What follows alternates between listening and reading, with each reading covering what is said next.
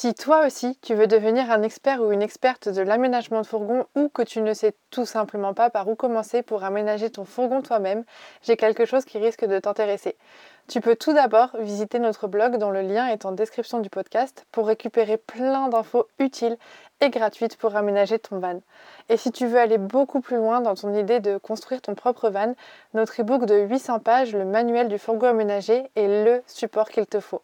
Tu trouveras dans cet e-book des schémas, des tutos, des plans, des conseils bricolage. Bref, c'est une vraie Bible de l'aménagement. Et si après avoir lu l'e-book, tu veux du contenu encore plus concret, tu peux te pencher sur notre académie en ligne, le Van Camp. Tu y trouveras des tutos vidéo pour aménager ton van étape par étape et tu pourras y être accompagné et conseillé individuellement sur ton projet par des experts.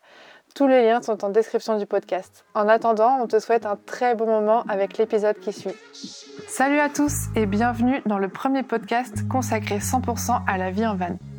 Moi, c'est Lucille et je suis là pour vous parler de ce sujet sans tabou, sans rien vous cacher et je vous dis tout.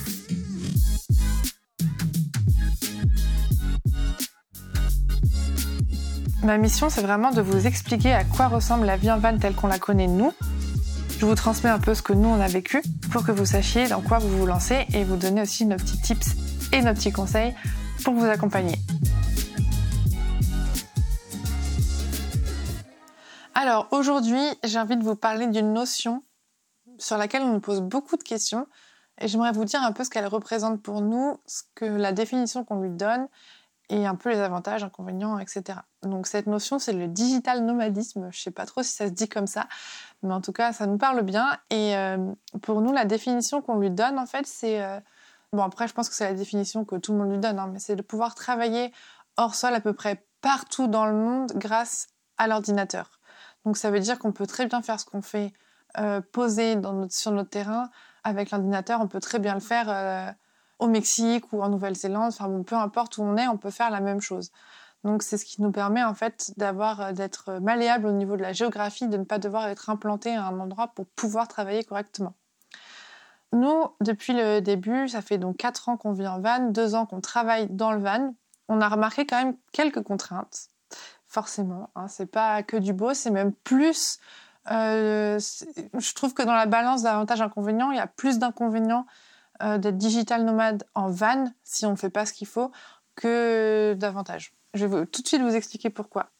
Déjà, je vais vous dire un peu comment on a vécu le digital nomadisme en van depuis deux ans. On a fait euh, une grosse partie de la France, on a fait le Portugal, on a été en tout à peu près un an en saison posée, donc en sédentaire.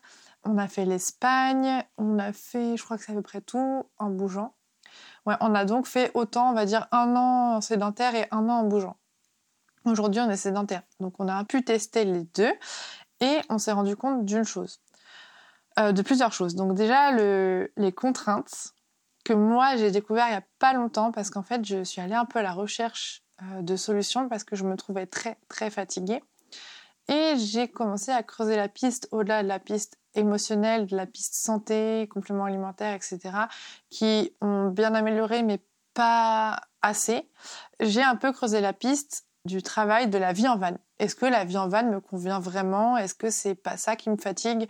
Est-ce que c'est pas le manque d'espace, le fait d'être tout le temps avec PF euh, Est-ce que c'est pas ça qui commence à, à, me peser un peu? Donc il y avait un tout petit peu de ça, tout petit peu, un tout petit peu. Mais il y avait surtout beaucoup de le réseau qu'on utilise en fourgon. En fait, quand on s'enferme dans le fourgon, on a notre petit téléphone qui fait partage de connexion, l'ordinateur qui cherche euh, la connexion, et voilà, on a deux téléphones, deux ordi comme ça, et en fait, tout rebondit. Tout rebondit sur les parois du van, le réseau il sort pas, il rentre pas non plus, donc on est obligé de le mettre euh, à la fenêtre pour que ça fonctionne. Donc on est un peu dans notre petite cage de Faraday qui nous enferme, ça, je, voilà, je vous en parle vraiment très en surface. Je pense que je ferai un podcast ou un article sur le sujet parce qu'on est en train d'en discuter avec un géobiologue. Donc j'ai hâte de vous en parler. Mais en tout cas, on s'est rendu compte que c'était une des choses qui nous fatiguait, qui venait un peu modifier notre... Euh, c'est pas mon domaine, donc je vais pas utiliser des termes scientifiques, mais je sais que c'est le genre de choses qui peut nous bouffer un peu le magnésium. Donc euh, déjà, j'ai mis quelques solutions en place pour améliorer ça. Donc par exemple, là, je suis partie deux semaines dans une petite cabane en bois, toute seule, avec le réseau certes, mais hors du van. j'ai un peu plus d'espace, une vraie douche, etc. Donc ça va beaucoup mieux. Ça y est, j'ai repris du poil de la bête. Et voilà, je retourne un peu de temps en temps, une après-midi dans le van, une journée dans le van pour être avec la SCAR, pour profiter un peu. Et j'ai plus cet effet de fatigue directe. Euh, voilà. Au-delà de la fatigue que peut entraîner la vie en van parce qu'il faut gérer ses ressources, parce qu'on est toujours dans un petit espace, donc il faut s'adapter à l'autre en permanence. On n'a pas forcément notre moment à nous, notre espace à nous, ce qui fatigue l'esprit. En plus de ça, il faut prendre en compte que le réseau à l'intérieur du fourgon, ça nous rebondit dans la tête fois je sais pas combien, mais au moins fois deux par rapport à, un espace euh, autre, comme la maison, qui a pas de mur en tôle. Donc ça fatigue beaucoup. Voilà, on s'est rendu compte que de travailler toute la journée en fourgon avec le réseau, c'était vraiment pas le top. Donc maintenant qu'on est sédentaire, on a pris un coworking, mais je sais que voilà, les solutions qui auraient pu faire surface si jamais on avait été en voyage, ça aurait pu être euh, quand il fait chaud, travailler dehors, essayer de s'aérer la tête un peu toutes les heures en marchant pieds nus, pourquoi pas dehors, pour se réancrer dans la terre et se vider un peu des ondes. Voilà, il y a pas mal de, de solutions. Là, on est en train de rechercher des solutions pour, euh, pour du filaire, en fait, pour que euh, on puisse travailler dans, en fourgon sans que le réseau soit voilà, des ondes comme ça, que ça passe plutôt par du filaire. Bref, je m'étale complètement, mais c'est une euh, chose que vous pouvez creuser de votre côté. En tout cas, nous, on reviendra avec plus d'infos très bientôt. Ça, c'est le premier inconvénient. Ensuite, le deuxième inconvénient pour nous, c'est qu'il faut concilier la recherche de ressources et le spot. Donc, si on n'a plus d'eau, il faut chercher de l'eau. Si euh, on n'a plus de gaz, il faut aller chercher du gaz. Si on n'a plus d'électricité, il faut aller se brancher. Bref, en fonction de l'installation de chacun. Et il faut concilier ça avec un spot qui capte et qui est beau. Donc ça fait quand même trois contraintes. Bon, admettons qu'on a l'eau remplie, l'électricité à bloc et le chauffage à bloc, pas besoin de, de concilier tout ça. On a juste à chercher un spot qui est beau et qui capte, ce qui sont déjà deux contraintes pas, pas trop mal. C'est vraiment des choses qu'il faut concilier et c'est un peu compliqué. Parfois, on est obligé de se retrouver, de se dire bon bah tant pis, cette nuit on le passe sur un parking, mais au moins on peut bosser. Après, chacun ses exigences. Si vous avez décidé de ne pas travailler parce que vous avez privilégié le beau spot sans réseau, pourquoi pas? C'est chacun s'organise comme il veut, mais en tout cas pour nous, ça a toujours été une contrainte. Ensuite, une autre contrainte pour nous, c'est de concilier les visites et le travail, un peu comme un backpacker en fait. Je pense que c'est même euh, pire en étant backpacker parce qu'il faut trouver en plus euh, tout ça un endroit pour travailler. Mais bon, bref, les visites et le travail, c'est assez difficile à concilier parce que quand on se met à bosser, on n'a pas forcément envie d'arrêter alors qu'on est lancé. Et quand on se met à visiter, on n'a pas forcément envie d'aller travailler. Et souvent, c'est en demi-journée. Donc, c'est un peu compliqué de se dire, OK, le matin, je visite et l'après-midi, je fais ci, je fais ça. Ça laisse très, très peu euh, de place à l'inconnu. Du coup, nous, on s'est un peu organisé en fonction de ça à force de comprendre comment fonctionner. Du coup, nous, on préfère faire tout le boulot lundi, mardi, mercredi, tout le boulot après, on répond aux mails le reste de la semaine, mais tout le boulot qu'on a à faire quand on est en voyage, on le fait lundi, mardi, mercredi, et on profite de jeudi, vendredi, samedi, dimanche sans aucune charge mentale, où on visite à fond et on fait ce qu'on veut. Si euh, on a décidé de changer d'endroit, de pas avoir de réseau, de trouver un spot qui est complètement, euh, voilà, avec aucun réseau et tout, qui est magnifique, on peut le prendre. Alors que si on étale sur la semaine, ça nous oblige à tout concilier. Voilà, ça c'est nous qui avons trouvé cette, euh, cette organisation, elle nous convient plutôt bien. Ensuite, les avantages. oui, bah, parce qu'il faut forcément qu'il y en ait un peu. La chose qui pour nous prend le dessus sur tout, tout, tout, tout, toutes les, tous les inconvénients, qui nous permet de les supporter, qui nous permet de nous adapter, parce qu'il y a un truc sur lequel on pourrait jamais, jamais cracher et qu'on n'aurait jamais envie de se voir partir, en fait, c'est cette liberté de pouvoir travailler où on veut. Donc le travail n'est pas quelque chose qui nous impose une condition géographique. Ça veut dire que si demain on a envie de partir au Portugal ou de partir en Espagne ou de partir en Norvège ou de partir n'importe où, on peut. Et ça, pour nous, peu importe qu'on vive en van, peu importe qu'on soit en backpack ou qu'on soit juste dans un appart, pour nous, c'est pas la vie en van qui permet ça, c'est vraiment le travail qui permet cette liberté. À partir du moment où on a cette liberté, nous, on a tout ce qu'il nous faut. Donc voilà, c'est le gros avantage pour nous d'être digital nomade. Ensuite, il y a quelques petits trucs qu'on n'aime pas dans le fait de vivre en van et de travailler en van. À propos des road trips, comme je vous l'ai dit un peu avant, nos road trips ne sont plus de vraies vacances. Le travail occupe notre esprit presque tous les jours. En fait, comme on travaille pour nous, on a des idées qui surgissent comme ça alors qu'on les a pas demandées. On a des choses qui parfois peuvent nous prendre un peu la tête. Je sais pas, par exemple, euh, si on part pour une randonnée de 8 heures et qu'en fait le matin je me rends compte que le site fonctionne pas, bah j'arriverai jamais à faire la randonnée en étant tranquille. Donc soit je la fais et je me force, soit euh, je reporte à plus tard quoi. Enfin bon, c'est vraiment quelque chose, euh, c'est une charge mentale supplémentaire qui est compliquée parfois à gérer. Même si je sais que j'ai absolument toutes les ressources mentales pour y arriver, parce que c'est vraiment ce que j'aime faire, il y a des jours où j'aimerais bien juste me délester de ça et profiter. Depuis qu'on a constaté ça, on essaye de faire soit des road trips où vraiment là on a besoin de partir, on se dit oh, faut partir, peu importe, on y va. On travaille donc comme je vous ai dit le lundi, mardi, mercredi et les quatre jours d'après on est tranquille, on profite. Soit maintenant qu'on est sédentaire sur un terrain, on essaye vraiment de partir quand on a zéro boulot. On se dit on part que trois semaines, c'est pas grave, ces trois semaines-là on va les vivre à fond.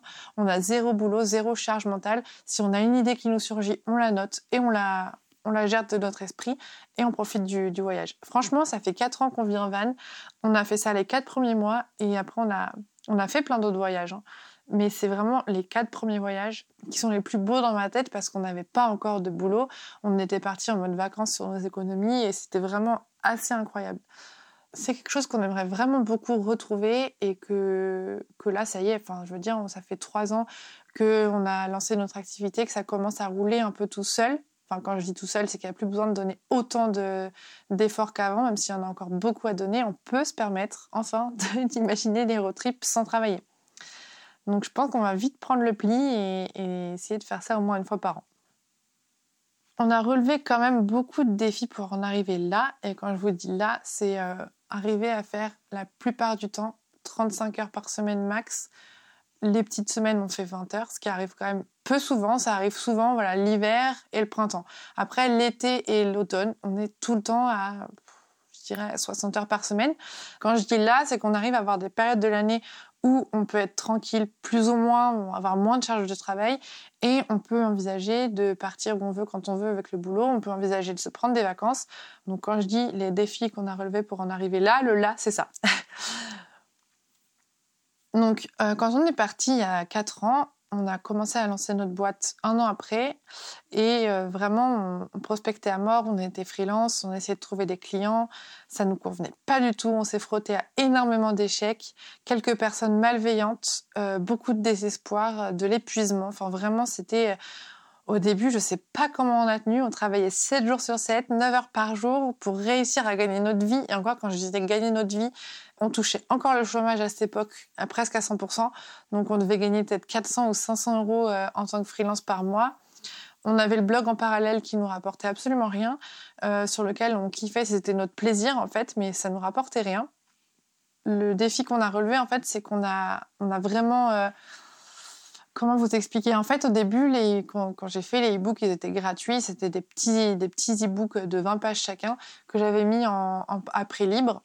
Euh, il y a trois ans de ça. Et euh, quand j'ai vu un peu l'ampleur que ça prenait, quand j'ai vu aussi que quand on propose de 1 à 15 euros, les gens donnaient 1 euro alors que j'avais fourni un travail de malade pour ces e-books, j'étais un peu vexée. du coup, je me suis dit, bon, bah, personne, si personne joue le jeu, bah, moi non plus, je vais pas le jouer, donc je vais le mettre en payant. Et c'est un peu de là que tout a commencé.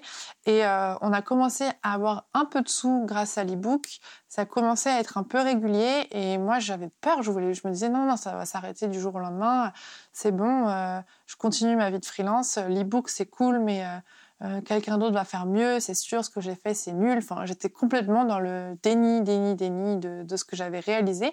Et aujourd'hui, je me rends vraiment compte de ce que j'ai créé comme support, de ce qu'on a créé comme support, aussi bien en PDF que en ligne. Et du coup, vraiment, j'ai enfin sauté le pas d'arrêter mon activité de freelance. Donc, je l'ai arrêté début 2020 pour me consacrer à 100% au blog et me dire, allez, on y va. Parce que pour moi, c'était un rêve inespéré de pouvoir vivre de ma passion, en fait. De pouvoir vivre en vous montrant comment aménager un van, en vous montrant comment vivre en van. Enfin, pour moi, c'était pas possible d'envisager ça. C'était juste trop beau pour être vrai. Donc, j'ai mis du temps à y aller, mais j'y suis allée. Et aujourd'hui, donc vraiment, on a beaucoup relevé de défis pour en arriver là. Ça a été très, très difficile, mais on y est et on est à fond dedans. On surfe sur la vague, on est quand je dis on surfe sur la vague, c'est on se laisse porter, quoi. On, est, c'est agréable, c'est agréable. Ça y est, on, est, on a un rythme de fou. On kiffe à fond, mais on a mis trois ans de dur labeur pour en arriver là. Donc les choses qu'on est fier d'avoir relevées. Franchement, aujourd'hui, on bosse à fond avec une équipe de malades. J'aurais jamais cru pouvoir travailler sur ce projet avec des gens un jour. Et aujourd'hui, on doit être une petite dizaine à bosser euh, tous ensemble. Et c'est une équipe de malades presque tout le monde vit en van, donc tout le monde se comprend. Enfin, c'est absolument génial. Et donc, on se consacre à fond à notre passion. Et vraiment, on est reconnaissant chaque jour pour ça. Donc, les choses qu'on est fier d'avoir relevées, je dirais, c'est juste ça. Je suis fière d'avoir continué, d'avoir tenu. Tout nous incitait à un moment à abandonner. Tout nous disait, Lucille, Pierre-François, euh, si ça continue, vous allez vous séparer, vous allez chacun aller de votre côté. Euh, c'est la merde. Arrêtez de forcer, laissez tomber, c'est bon. Mais franchement, à aucun moment j'ai voulu lâcher. Enfin, j'ai eu des envies euh, de lâcher, mais à aucun moment je l'ai fait. Et je suis trop fière d'avoir relevé ce défi, vraiment. Donc les choses qu'on aimerait encore améliorer. En fait, aujourd'hui, on aimerait vraiment essayer de trouver un réel équilibre entre vie de tous les jours et vie professionnelle. On y arrive très bien, donc ça veut dire qu'on arrive à avoir nos soirées, nos week-ends. On commence à peine, là je vous parle, on est en novembre 2020. Là, on commence à peine à pouvoir s'imaginer prendre des vacances pour la première fois depuis euh, trois ans, ça y est. Ça tourne assez bien pour qu'on puisse envisager de prendre des vacances, comme je vous le disais. Donc euh, là, ce qu'on aimerait améliorer maintenant, c'est vraiment de réussir à partir en road trip, de laisser le travail de côté complètement et d'être à fond dedans, quoi, d'être à fond dans le road trip. Franchement, rien que de l'imaginer, c'est trop bizarre de se dire, ok, on est là pour profiter, il n'y a pas de boulot, il n'y a rien, enfin, on n'ouvre pas l'ordinateur, donc voilà, on aimerait trouver cet équilibre. Et euh, pour moi, le défi à relever, c'est aussi ne plus se faire avoir par des événements qui nous font paniquer, parce que des fois, on se dit... Euh, voilà, on se repose un peu sur nos lauriers, même si on, si on continue à bosser à fond, hein. on se repose un peu sur nos lauriers dans le sens où ça en fera plus tard, ça en fera plus tard, ça en fera plus tard, faut se concentrer là-dessus. Et bam, il y a un truc qui prouve que non, non, les gars, faut le faire tout de suite là, sinon, euh, sinon c'est la merde, vous perdez tout. Plusieurs fois, ça nous a sauté à la tête en nous disant euh, revoyez vos priorités et euh, travaillez sur les choses qui sont vraiment utiles. Donc maintenant, aujourd'hui, ce que j'aimerais améliorer, c'est ça. réussir à revoir mes priorités pour avoir un équilibre solide solide. On aimerait aussi euh, améliorer le fait de moins travailler dans le van à cause des ondes. C'est un peu difficile quand on, quand on bouge. Par contre, quand on est un sédentaire sur notre terrain, bah, on est inscrit en coworking. Ça évite un peu l'isolement qu'entraîne cette vie en van. Je pense que j'en ferai un podcast consacré, mais c'est vrai que depuis qu'on vit en van, on n'a pas de collègues. On, a un peu, on s'est un peu éloigné de notre bande d'amis euh, qui est encore là, hein, qui est encore euh, chez nous, qui est encore ancré, etc. Mais on a un peu pris des chemins différents, donc on n'a plus ça, on n'a plus les collègues, on n'a plus toutes ces interactions sociales, et c'est vrai qu'on le ressent très très très fort. Il y a des gros moments de mou où euh, bah, on aimerait beaucoup pouvoir échanger sur ce qu'on vit, sur ce qu'on fait, avec d'autres personnes. Alors certes, on le fait beaucoup par les réseaux, beaucoup voilà avec d'autres vanlifers qui vivent comme nous, etc. Mais c'est plus suffisant pour nous. On a besoin de rencontres, on a besoin de chair et d'os pour pouvoir parler de choses comme ça ou d'autres. On a besoin aujourd'hui, avec tout ce qu'on a fait qui nous a un peu isolés, de retourner en fait euh, dans, dans cette vie un peu euh, entourée de personnes qu'on retrouve le matin, qu'on retrouve le week-end. Enfin voilà, ça c'est quelque chose qu'aujourd'hui on aimerait beaucoup améliorer et réinstaurer dans nos vies. En fait, on a fait 4 ans de voyage, 4 ans d'instabilité, on a passé 4 ans à dire au revoir, 4 ans à travailler sur un coin de table sans eau, sans électricité de temps en temps, où il fallait un peu être borderline sur tout, entre guillemets, je sais pas trop comment dire, mais on s'adaptait tout le temps, on était tout le temps en adaptation. Euh, sans arrêt quand on voyageait pendant 4 ans. Là, ça fait presque un an depuis le début du Covid, donc depuis mars, ça fait 9 mois qu'on est posé au même endroit et qu'on comprend qu'en fait, on a besoin de cet équilibre entre copains, collègues et voyage pour être heureux et que juste le voyage ne nous suffit plus. Donc c'est vraiment ça aussi que j'aimerais améliorer dans le temps. Donc maintenant que je vous ai parlé de notre expérience, qui pourra peut-être vous servir à vous resituer ou à vous donner des clés pour euh, si vous voulez vous lancer. Je vais essayer de vous donner un peu quelques pistes par rapport au métier à faire en tant que digital nomade ou aux revenus qu'on peut espérer et à tout l'aspect financier. Donc par exemple, pour l'aspect financier, on a besoin de beaucoup moins d'argent que quelqu'un qui vit en appartement avec un loyer, avec une voiture, avec un crédit, etc. Par exemple, nous, si on se faisait pas plaisir, si, enfin vraiment les trucs essentiels, sans les plaisirs, euh, on aurait besoin, honnêtement, avec l'essence et tout, on aurait besoin que de 800 euros par mois pour deux, pour vivre correctement, pour pouvoir bouger, pour pouvoir manger, pour pouvoir nourrir le chien, pour voilà. Par contre, ça engage de vivre avec cet argent, de ne pas mettre de côté, de ne pas avoir de, matelas de sécurité en cas de panne du véhicule ou, ou autre. Et puis on s'est rendu compte quand même après 4 ans, nous on était un peu en mode euh, YOLO, on s'en fout, on vivra comme ça toute notre vie, euh, on n'a pas besoin d'économiser, etc., etc. Sauf que à presque 30 ans, enfin à moi presque 30 ans, EPF 31 ans, là on commence à avoir envie d'investir dans des murs solides pour plus tard, même si on continuera encore à vivre de manière alternative. Voilà, on a un petit projet d'investissement immobilier euh, alloué pour les vacances, etc. Bah, par exemple, voilà, là, on découvre la vie. on découvre un peu ce que ça engage de faire un prêt, euh, est-ce qu'on a vraiment envie de le faire, euh, etc. Quoi qu'il arrive, nos projets d'aujourd'hui nécessitent qu'on ait un minimum de matelas, de, mise de côté, d'épargne. Donc c'est vrai que 800 euros par mois pour vivre, c'est bien, mais il vaut mieux avoir plus pour pouvoir mettre de côté. Voilà, c'est ce que je voulais dire. Ensuite, euh, au niveau du revenu en lui-même, je sais qu'on a commencé on avait le chômage. Euh, pendant deux ans, on a réussi à se lancer grâce au chômage. Donc, grâce au chômage, on pouvait vivre et on arrivait à compléter un peu ce qui nous manquait pour avoir un revenu correct chacun. Sans le chômage, on tournait autour des 400-500 euros. Avec le chômage, on tournait autour des 1500. Du coup, ça va, on arrivait quand même très très bien à vivre. On avait des dettes à rembourser à ce moment-là, donc on s'en servait pour ça. On n'a pas réussi à mettre de côté, mais on a quand même eu la chance d'avoir ça. Donc, quel métier faire en tant que digital nomade? Il y a plein de métiers. Franchement, il y a plein de métiers. Vous vous doutez bien que tout ce qui va euh, toucher au métier de l'ordinateur, de pouvoir avoir son ordi et de bouger, ça va être tout ce qui est freelance. Euh, donc, si vous voulez coacher des gens qui euh, font leur site, coacher des gens, des femmes par exemple, dans leur vie, coacher des hommes, coacher peu importe, hein, il y a vraiment plein de choses. Je peux vous donner plein d'exemples. Par exemple, Chloé Bloom, elle fait du coaching holistique. Elle est en digital nomade. Lily Mika, donc the Nomade, c'est ce qu'elle est en train de faire. Elle a, elle a une activité de freelance, mais elle veut se tourner vers le coaching de femmes. Ça, elle pourrait le faire à distance, même si c'est vrai qu'il y a besoin de présentiel. Ça peut se faire à distance. On peut très bien partir plusieurs mois sans problème. Euh, donc il y a tout ce qui est coaching, accompagnement, etc. Il y a tout ce qui va être euh, directement les missions freelance, donc créer un site internet, créer une stratégie SEO pour euh, un, site. Il y a tout ce qui est graphisme, même les boutiques avec peu de stock, par exemple. Pauline de Yoga Van Life fait ça. Elle vend des macramés sur la route. En fait, elle les envoie de n'importe où. Elle n'a pas un stock énorme parce qu'elle fait un peu à la demande. Elle arrive, voilà, à se faire, à se retirer un revenu de ça. Il y a vraiment plein de choses. On peut inventer son propre métier. Nous, on a inventé notre propre métier avec Van City. On fait de l'accompagnement en ligne à distance sur euh, l'aménagement de fourgons.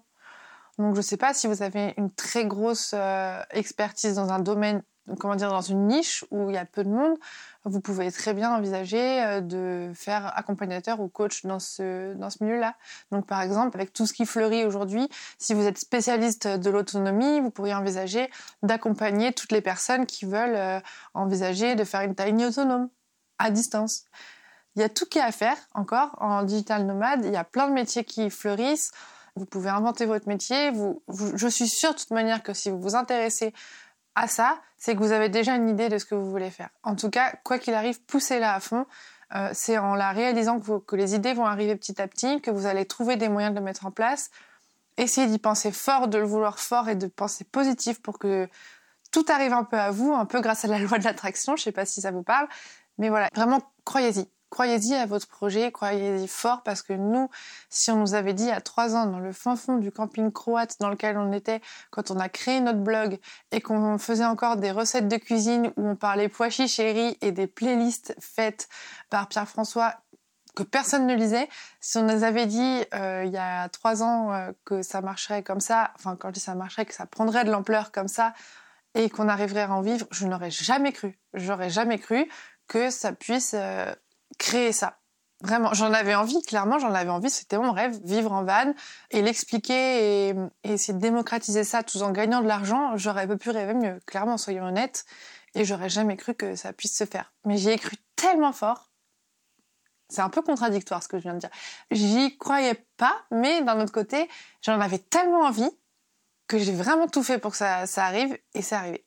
Donc vraiment, j'espère que notre histoire sans essayer de nous mettre en avant, elle va vous inspirer et vous montrer qu'on peut partir de rien et de faire quelque chose de sympa avec ce qu'on aime. Parce que voilà, vous n'êtes pas obligé de partir dans un domaine que vous aimez pas juste pour gagner de l'argent.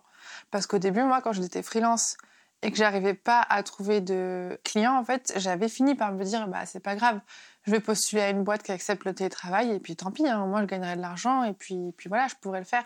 Bon, pourquoi pas après, si c'est ok pour vous, pourquoi pas. Pour moi, c'était vraiment une solution de repli euh, de dernier recours. Si vous voulez faire le truc dont vous rêvez, essayez de vous faire un petit, une petite sécurité à côté si ça vous rassure, mais foncez quoi. Foncez. Ensuite, au niveau du profil de personnes qui peuvent faire ça, on se croirait un peu dans les conseillers d'orientation, parce que je pense que tout le monde peut faire ça.